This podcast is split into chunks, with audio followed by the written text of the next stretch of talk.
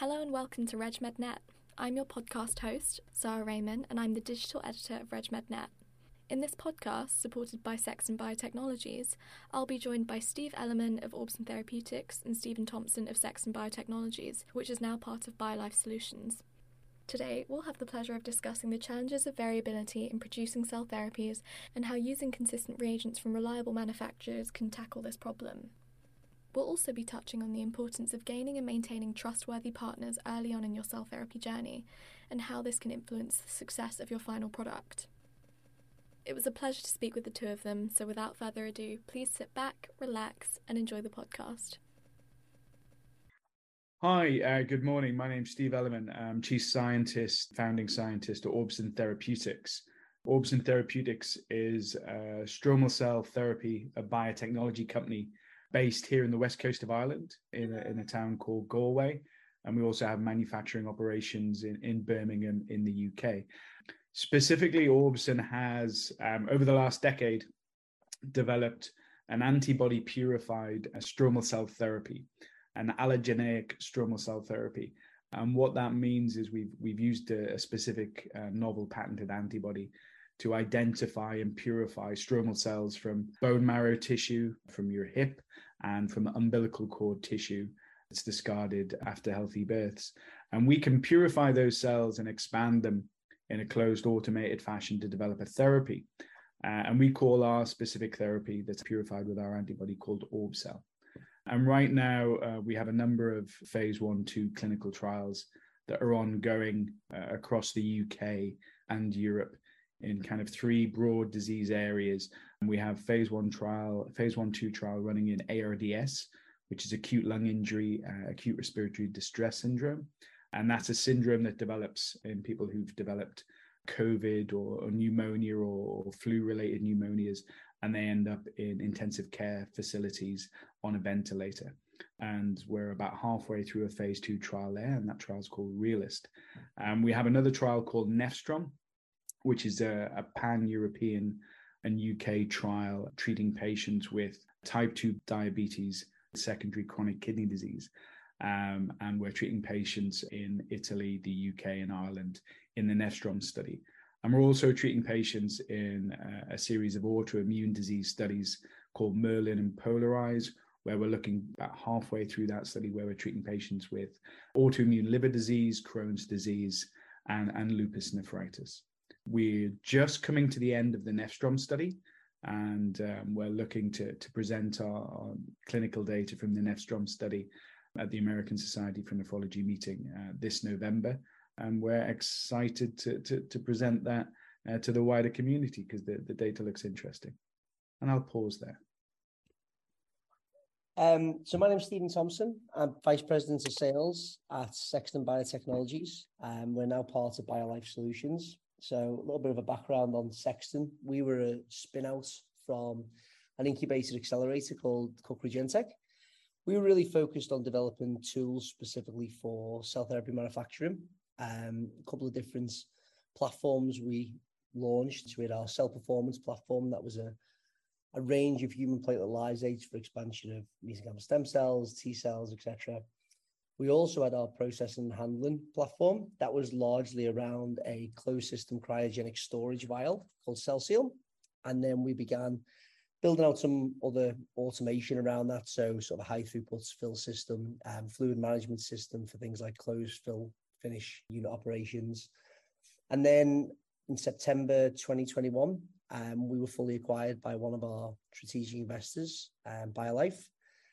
And those guys are continuing to add new tools and technologies which can overcome some of the challenges people are facing in cell therapy manufacturing as we scale up. Perfect, thank you. So the focus of this feature is reagent consistency and the importance of having high quality reagents in your cell therapeutics. So my next question will be, why are consistent reagents and standardized protocols paramount to the success of cell therapeutics?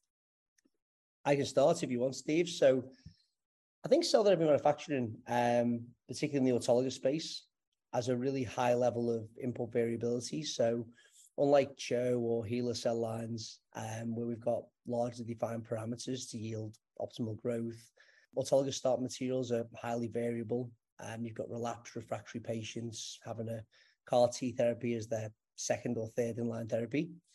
And so I think one of the, the key things for me is that it's really imperative we limit any additional variability in that process that could be acquired through non-standardized raw materials or or protocols. And I think to do that, one of the things we really need to start to do is understand which sort of um, critical um, parameters affect the quality attributes of the product.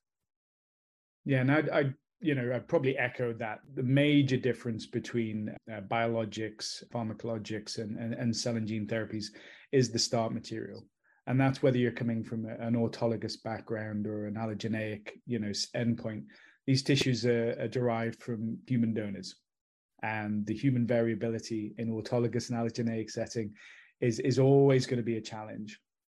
It's wonderful that we've been able to harness the therapeutic value of these, these human cells and tissues but because of that inherent variability in the, in the human starting tissue, we really do need highly standardized uh, reagents to minimize adding variability on top of variability. So uh, I'd say 10 years ago, this was a significant challenge um, because we were working in a setting um, where GMP, if you like, reagents were thin on the ground. And our starting materials for growth of these materials were GMP grade fetal calf serum, platelet lysates, and defined media really were things that just didn't really exist. And one of the things that's enabling these things to move to the clinic so so quickly now is that switch, is that understanding within the reagent and technology communities.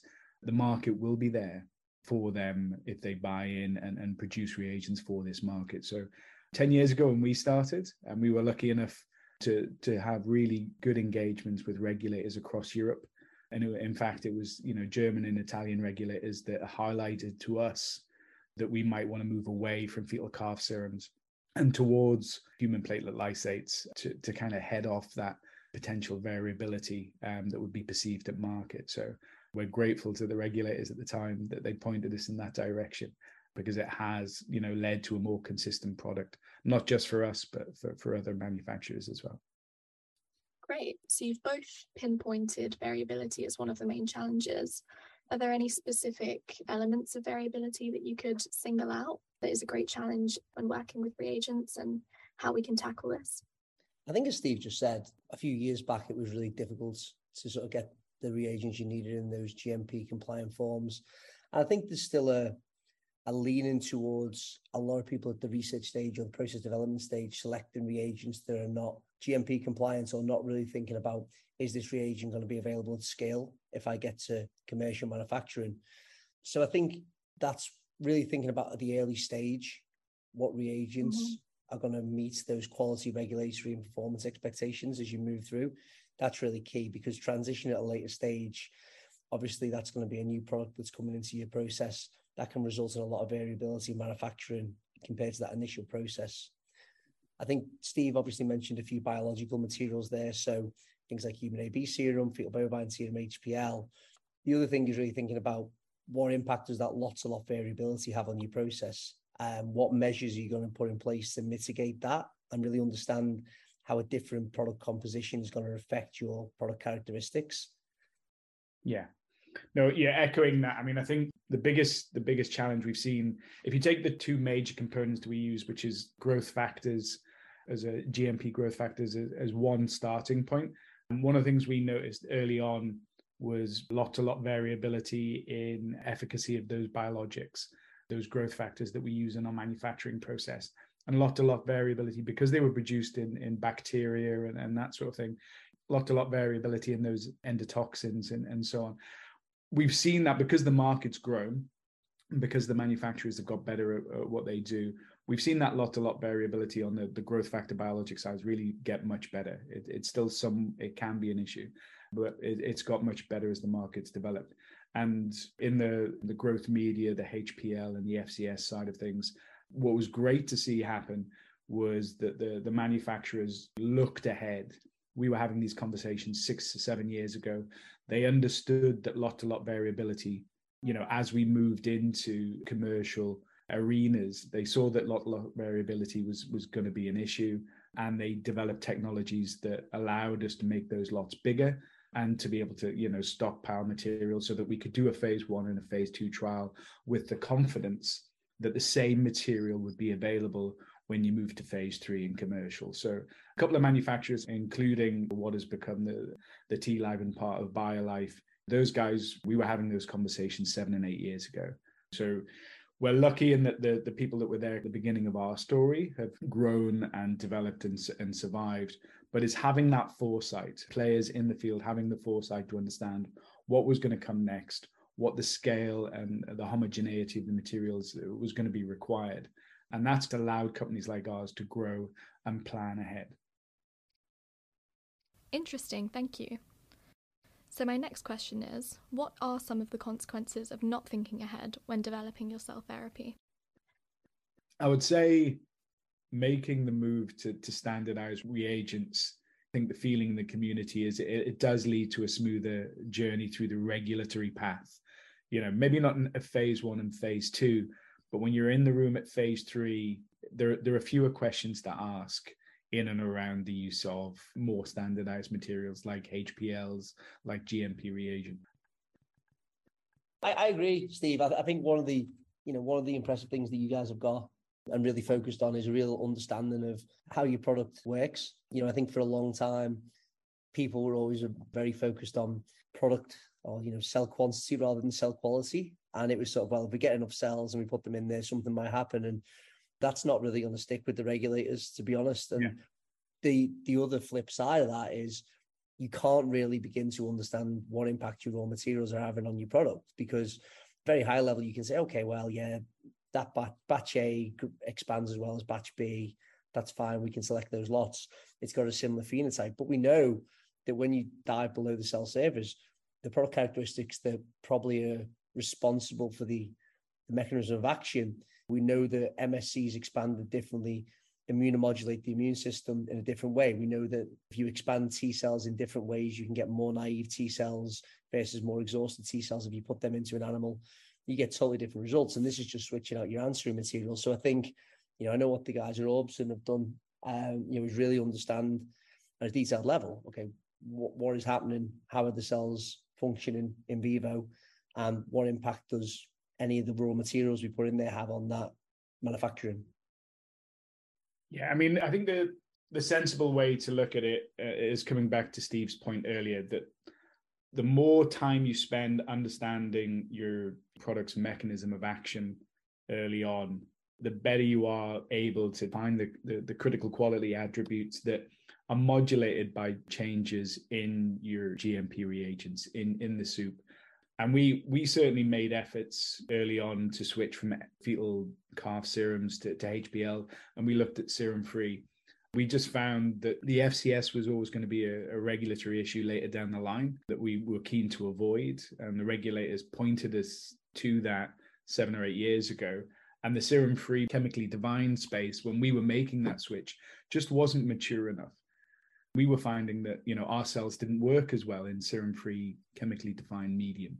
So having assays in place that help you define your mechanism of action it, it's understanding that this is a living medicine. So what you put in is going to have a very strong inputs and variables on what comes out of the cell in terms of potency and, and batch to batch variability. Having reagents like standardized hpls and gmp grade biologics and investing in that early on really does allow you to avoid variables later down the line at phase 2b and phase 3 my next question will be what are the advantages and disadvantages of homebrew reagents and the advantages and disadvantages of outsourced reagents so I can start there, Steve. I mean, you know, I think at a very high level, people assume there is a reduced cost on a mill per mill basis um, when you do sort of manufacture your own reagents in house. But I think what's often overlooked is the total cost of goods to do that in terms of if you've got highly trained technical people that are manufacturing reagents rather than doing research and driving PD um, and driving your commercial product forward. That's one of the, the major things I think gets overlooked. I think the second thing is whilst they might meet a lot of the performance requirements at the, the research level can those materials meet quality expectations during your regulatory filings? Do they have a drug master file? Do you have a certificate of suitability with the, the PMDA if you want to sort of move your therapy into other geographical regions? Can you make it at sufficient scale for commercial manufacture?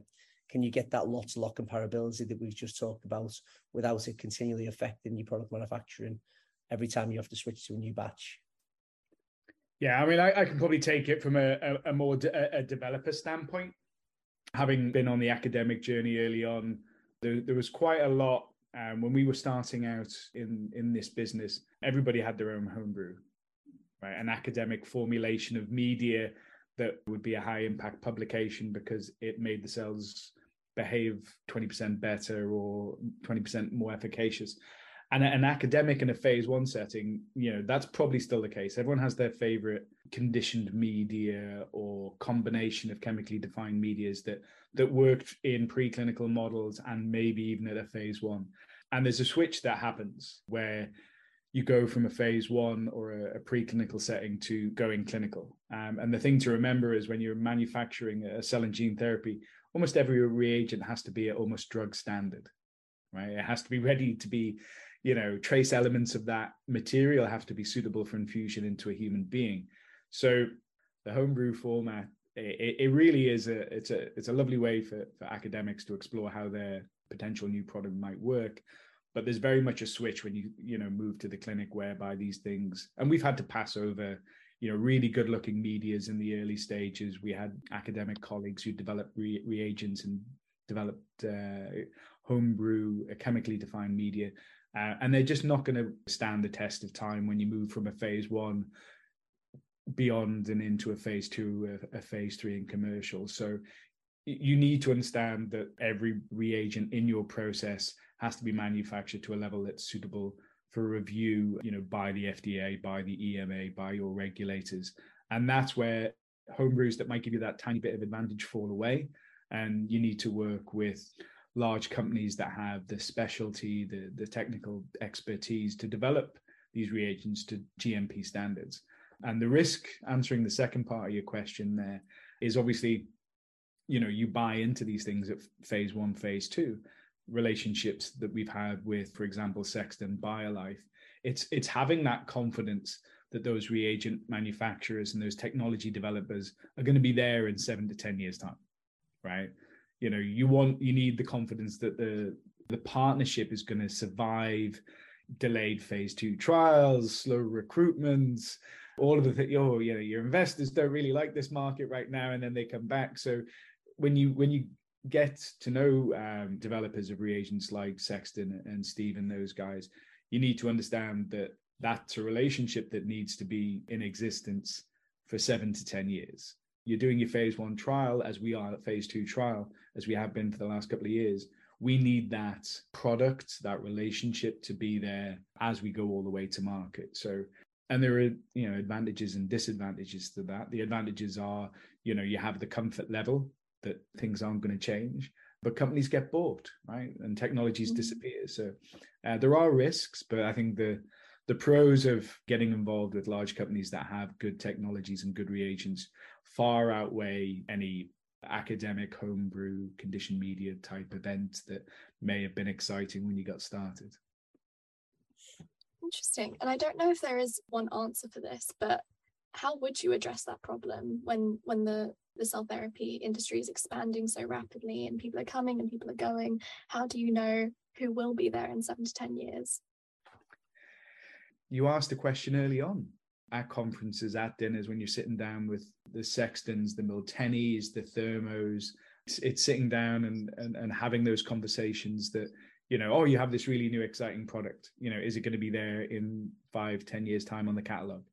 It's it's mm-hmm. you know looking people in the eye and then developing supplier agreements and having confidence in their supplier agreements. So from our perspective, having started ten years ago, there are companies that are no longer here that we would have been friends with and worked with in 2010 to 2015. Um, so you know, it's building relationships and, and building confidence in certain suppliers, and you make mistakes. Sometimes it's like, ah, they've disappeared. But for the most part, you know, certainly when you get to this level and you're doing a phase two trial and you're planning phase three, the people in the companies that you're involved with understand that the value of the relationship is not the phase two trial, it's the market approval in seven to 10 years' time. So they have a market understanding that they're not going to develop a product unless they can make it for 20 years. Okay, great. Um, so then my next question is, how can the reagent manufacturer achieve reagent consistency to ensure reproducibility of therapeutics? So I think Steve mentioned it there that there's sort of an expectation nowadays that a lot of ancillary materials are almost considered drug products, if you like, in terms of the the quality expectations. And so a lot of it really st- stems from having a really established, robust quality management system. So strict procedural controls, i.e., GMP like manufacturing systems. I think one of the other things is when groups like ourselves are developing these products during sort of the research and development phase, really starting to gather data again around, you know, which formulations have different impacts on different cell types. I know a couple of years back we had to uh, move to having a, an irradiated human platelet lysate.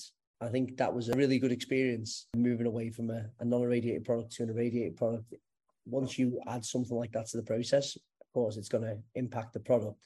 And so I think one of the things is, you know, not just saying, okay, well, we had the standard product and we hit it with 35 kilogray.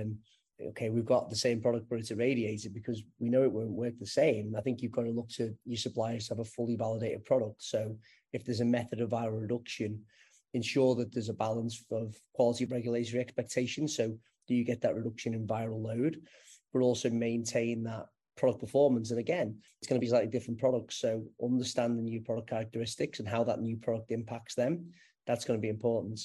I think sort of following on from that, I think one of the other things that is is often missed is having a relevance release assay. So we look towards sort of relevance growth verification assays that hopefully you know groups like Orbsen can use and say, okay, well, we have faith that this batch of product will perform in a, in a similar manner to the other batch of product because we have data around the specific cell type that works for us.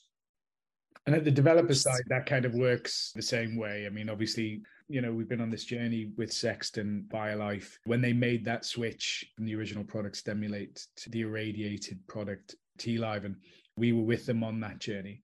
So we were able to, you know, assess. They were kind enough to include us in that uh, process, and so that we could understand, you know, what that change in product spec or product treatment was doing to the the, the whole product, and and we al- allowed us to run our own in-house batch and post potency assays on you know their various lots. So it, it gave us confidence that the product you know was broadly similar, and it didn't change our our own uh, internal critical quality attributes. Great, thank you. And this is my final question. How do you think reagents and components for cell and gene therapy will look in the future? So I, I'll start. I think one of the, the things for me is packaging configurations are very much going to get aligned with what the cell therapy needs for closed system manufacturing and well and um, of automation. So right now there's still a lot of GMP grade reagents that come in vials or bottles that aren't amenable to welding or sterile connections. So I think that's one thing that needs to be looked at. I think in terms of fully defined, chemically defined medias versus biologics. I feel that autologous cell therapies, they are going to continue to require that level of sort of mixed biological components, platelet lysate, serums, etc. Allogeneic, as Steve said, even those start materials have variability. Everybody eats differently, drinks differently, has different levels of exercise. And so your start material could vary based on what time of day you take a blood draw. But I think, you know, allo maybe they get to large purpose-built facilities with with stirred tank bioreactors and look more towards that large molecule biopharma type approach of defined medias, defined conditions. If you think about large molecule pharma, incoming sort of QC testing is very well established. Monograph tests, pharmacopoeial test methods. I think they are there as an industry and we need to get there. So how do you qualify a complex biological mixture how do you identify the assays that are, are, reproducible and quantifiable to, to make sure reagents are what we need to allow for that manufacturing to be done in a consistent way? And I think it, it really goes back to what we've sort of talked about throughout is particularly for biologics and, and any sort of reagents as well, understanding the impact of that specific reagents on your product characteristics is really key. And then you can work with the supplier to ensure that specific batches and specific product meet the, the specifications you need. I broadly agree with that. I think in the autologous space, because of the the, the vast array of donor to donor, autologous donor to donor variability, I think you're always going to require, if you like, a, a broader spectrum growth supplement to be able to capture that reproducibility of, of manufacture. And I, I, agree that you know in the allogeneic space, um, I'll differ slightly from Steve's answer. Where I'd like to go is is I'd like to understand you know within the HPL arena what's the active component of that. So while, as we get better and better at understanding our product, what you want to see from those manufacturers is that they're doing the same. So there's an active component in those platelet lysates. There's a there's an active component within those sera.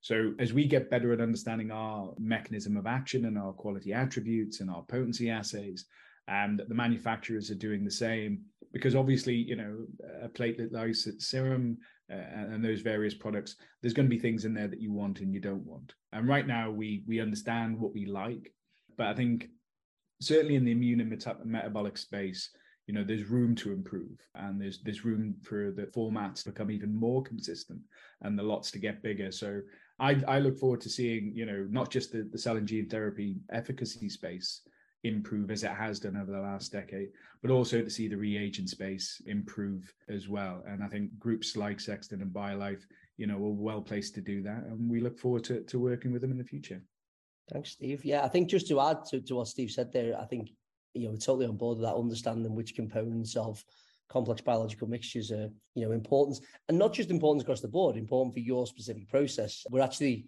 one of the things we're undertaking with a couple of groups right now is starting to look at some sort of proteomics type assays to really look at different batches of platelet lysate and understand why certain batches work better for them. And so if we can get to that point where we have a specific assay that meets the need for Orbsen Therapeutics, you're obviously going to reduce that amount of testing on incoming materials in terms of lots of lot variability, etc.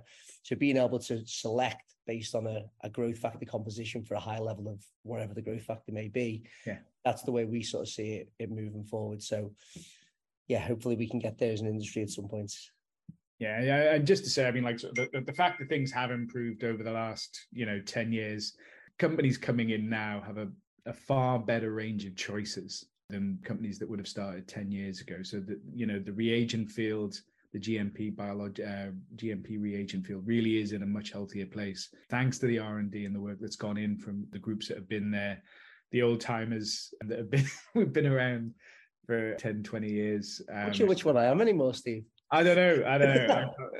right now, I feel like a youngster, but um, no, I think the the complex, you know, biological starting material and the complex HPL formats are only improving. I think you know the future for more consistent and, and, understandable cell and gene therapies, you know, really is you know looking bright thanks to the work that's gone in over the last you know decade or so. Um, so I think we're we're in a good place to see you know new companies, new technologies, new therapies really accelerate at faster timeframes and formats than they have done. Great. Well, thank you both. It's been great chatting to you. Do you have any final comments for our listeners? Steve, the only thing I would say is, as Steve said, you know, I think it's crucial to to have a close relationship. It's not a transactional relationship between a you know raw material manufacturer and a therapy developer. It's you know, really is a partnership. And as Steve said, it's going to be five, eight, ten years of, of work together. Got to work very closely, understand the needs of a therapy developer, understand the limitations and scale, etc., that your raw materials uh, provider can get to, and yeah, move along together. Yeah, no, relationships a developer's plan everyone understanding what the plan is from from their reagent side and the, the plans they have the sustainability plans that they have in place the reagent developers understanding the drug developers plans and understanding that our companies disappear as well. We don't get a good phase two, then you know they've worked with a customer for seven or eight years, but the people uh, they survive those relationships feels you know fairly dynamic. So it, it's nice to be in a you know an industry where you do have these good relationships and good understandings and that's where these things are kind of built. So pick your partners early and well. That would be my advice Thanks so much for listening, and I hope you enjoyed learning about when and how to switch media, the importance of trustworthy partners, and have hopefully gained a bit of an insight into the future of reagents. Check out the rest of the InFocus if you'd like to learn more here on www.regmednet.com. Thank you very much for listening. See you soon. Bye.